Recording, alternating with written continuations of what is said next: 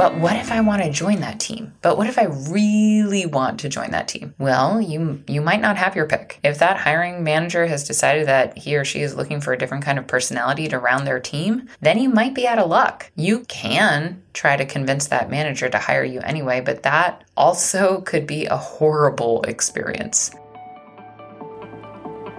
Welcome to Management Material. My name is Catherine Vanderlaan. I started my career at the bottom as an assistant and worked my way up to become the boss's boss in eight years. And man, I love management. If there's anything I've learned, it's that what got you to where you are now won't get you to where you want to be. This is a podcast for top performers who also want to be amazing managers. I've coached lots of talented people into their dream jobs as managers. I challenge the way they see the world and say what they don't necessarily want to hear. You see, management is all about leadership. The best managers were leaders long before they had any direct reports. Management material is all about getting you from where you are now to that coveted seat in the corner office. Let's turn you into management material. Welcome to Management Material, episode 14 How Hiring Managers Find the Right Candidates. This is a topic I keep being asked. I had all the qualifications. Why didn't they hire me? Well, hiring managers aren't always looking just for qualifications. They're not looking for somebody with the perfect skills. They're also looking for something that is hard to quantify, but we're going to kind of try. We're going to put a label to it. They're looking for a good fit, a complementary fit for their team, oftentimes. So, a good manager will look at the current composition of his or her team. They're going to look at, at, all the different personalities on their team and try to fill it in with whatever is missing. A manager's direct reports don't just do their own work. They're not just the individual contributors, or, or if it's a manager of managers, they're not just managing their teams. What they're doing is informing the manager through different sets of eyes what's working and what's not working at the company and particularly for that larger team. So they're filling in the manager with perspectives that manager doesn't have, the hiring manager doesn't have. And different people with different backgrounds and motivations and personalities all have different perspectives and value different things. It's super valuable to round out or balance the perspectives on your team. For example, if I had a team full of amiable people who love to people please, well, I wouldn't get very much negative feedback on my leadership style or my communication or, or anything like that. They would want to be amiable. They would want to be nice. They wouldn't want to rock the boat. They want to make sure that everybody has what they need, that they are keeping the waters calm. And if I had a lot of those or only those people on my team, it would be so hard to get any sort of constructive criticism. Now, if you have one person like that on a team, it's really great because they can see when the floodwaters start rising. They can see when there are, there are small waves that would turn into big waves. They can they can kind of predict when something's about to blow up or when somebody is a little miffed and I didn't notice.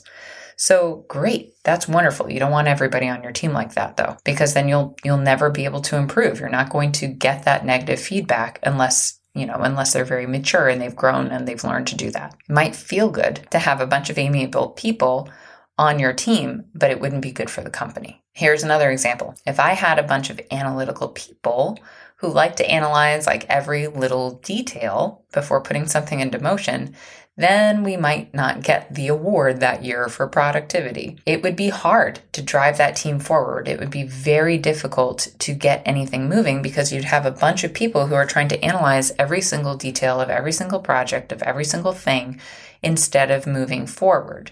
Now, you might notice right now that I'm a little bit of a driver, so let's talk about those. If I had a bunch of drivers on my team, that would be very hard because we might all butt heads a little too often to make a cohesive team that that helped each other out. We might not get anything done because we're all trying to go in different directions, we're all trying to drive ahead and nobody is there to watch the details or watch when people are about to blow up, when things are getting heated, when things are getting emotional. You don't want all of one person. And if I only had amiable people and analytical people on that team, it would be hard to move forward. You need somebody with a motivation to get things done and drive forward. So a manager wants to balance all of those things. You want some amiable people who can see the rose coming and, and read people well and, and ahead and warn your leader as to what's happening. You want at least one analytical person who can point out flaws in the in the details or or at least is comfortable thinking at the detail level and, and can look at the plan before it goes out and say, well, hold on, hold on, hold on. Here are all of the questions that are about to come your way if, if you push this out like that. And then you also want a driver or two. I would say f- fewer of these on your team, unless you have a team of product managers, then you want all drivers. Well, not all drivers. I'm, I'm exaggerating, but you want a driver or two who has less fear about starting before they know everything. So drivers, they're all about getting to that next goal and completing things. And they're like, you know what, we're going to figure it out along the way. Here's our rough plan here's what we know that people want. Let's just go do it. And they need those analytical people to balance them out, and they need amiable people to balance them out because they can be a little rough around the edges. A manager is looking at those kind of personalities and those motivations, and they're trying to balance things in their team so that they they don't have a team that's going to crash and burn but they have a team that works well together and a team that's going to inform that manager about things that are coming down the pipeline, either emotional or details that shouldn't get overlooked, or statistics that shouldn't get overlooked, or opportunities that should be grasped. That's kind of the drivers operandi is is looking at the opportunities that you should be pursuing. So I didn't just learn all this by being a manager myself. I learned all this before I became a manager of a team. I was going for a, a position on a different team and I didn't get it. And so I was a little confused as to why I didn't get it. I thought, okay, I have all the qualifications. I thought I interviewed really well what happened here? Why didn't I get this position? And so I followed up with a hiring manager and I asked, we were, it was at the same company that I was working right then. I followed up and I asked her what she was going for and she she said, "I only hire people with sales experience because I find that those people can get into the head of the customers well those people know how to talk to the sales team, they know how to talk with marketing, they know what's important, they can make the right decisions. And so I only hire people with sales experience. Well, I was like semi personally offended by that, but I learned that some managers are really hedged in by who they're going to hire and what experience they're going to hire. And at some points, that's a good thing. And at other points, it's really not beneficial. So even looking at that aspect and the experience that people have in their background is a good thing to look at as a manager because it's not all about personalities, it's also about experience and what people can bring to the table. Saver Street can help you get control of your money as well. Get out of debt, get through your money struggles, and learn to thrive in your personal life.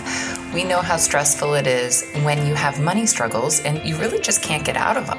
Get out of that cycle. Go to saverstreet.com and book a complimentary consultation. We'll figure out where you are in your personal finance journey what your next steps are, and create a roadmap with you to get you from where you are now to where you want to be. Visit saverstreet.com right now to see more. I learned a lot by interviewing different hiring managers and figuring out what they're really looking for in a team. And I learned also to not take it personally. If I wasn't hired, even though I felt like I was the best candidate, that's not necessarily, I didn't have the perspective of the hiring manager.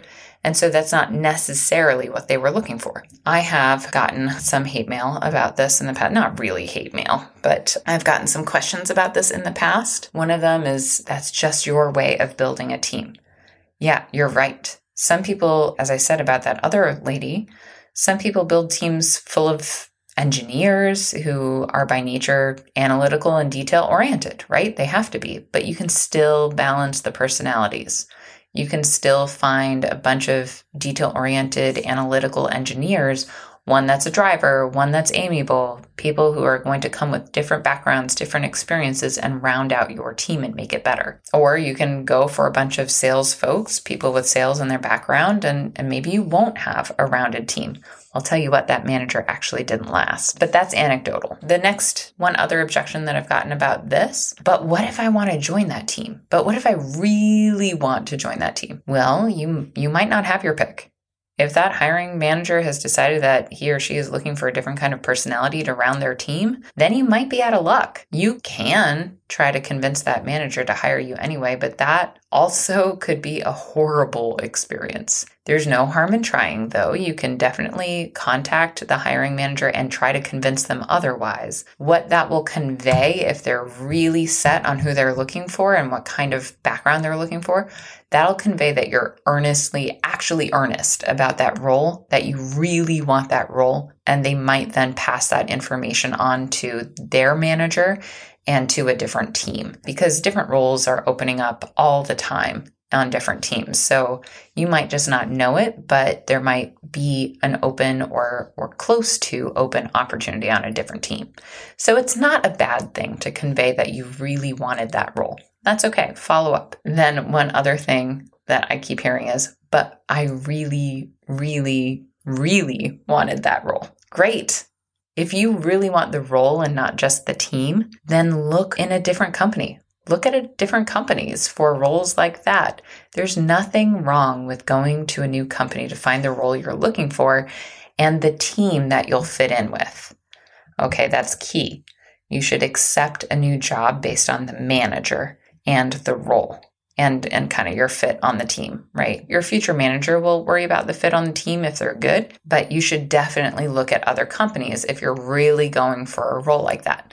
So bottom line here, managers usually have personality or experience requirements for that role. They're looking to hire to round out their team or round out their boss's larger team, right? They want they want to strengthen their teams because then it strengthens their position and themselves because it gives them other perspectives to rely on.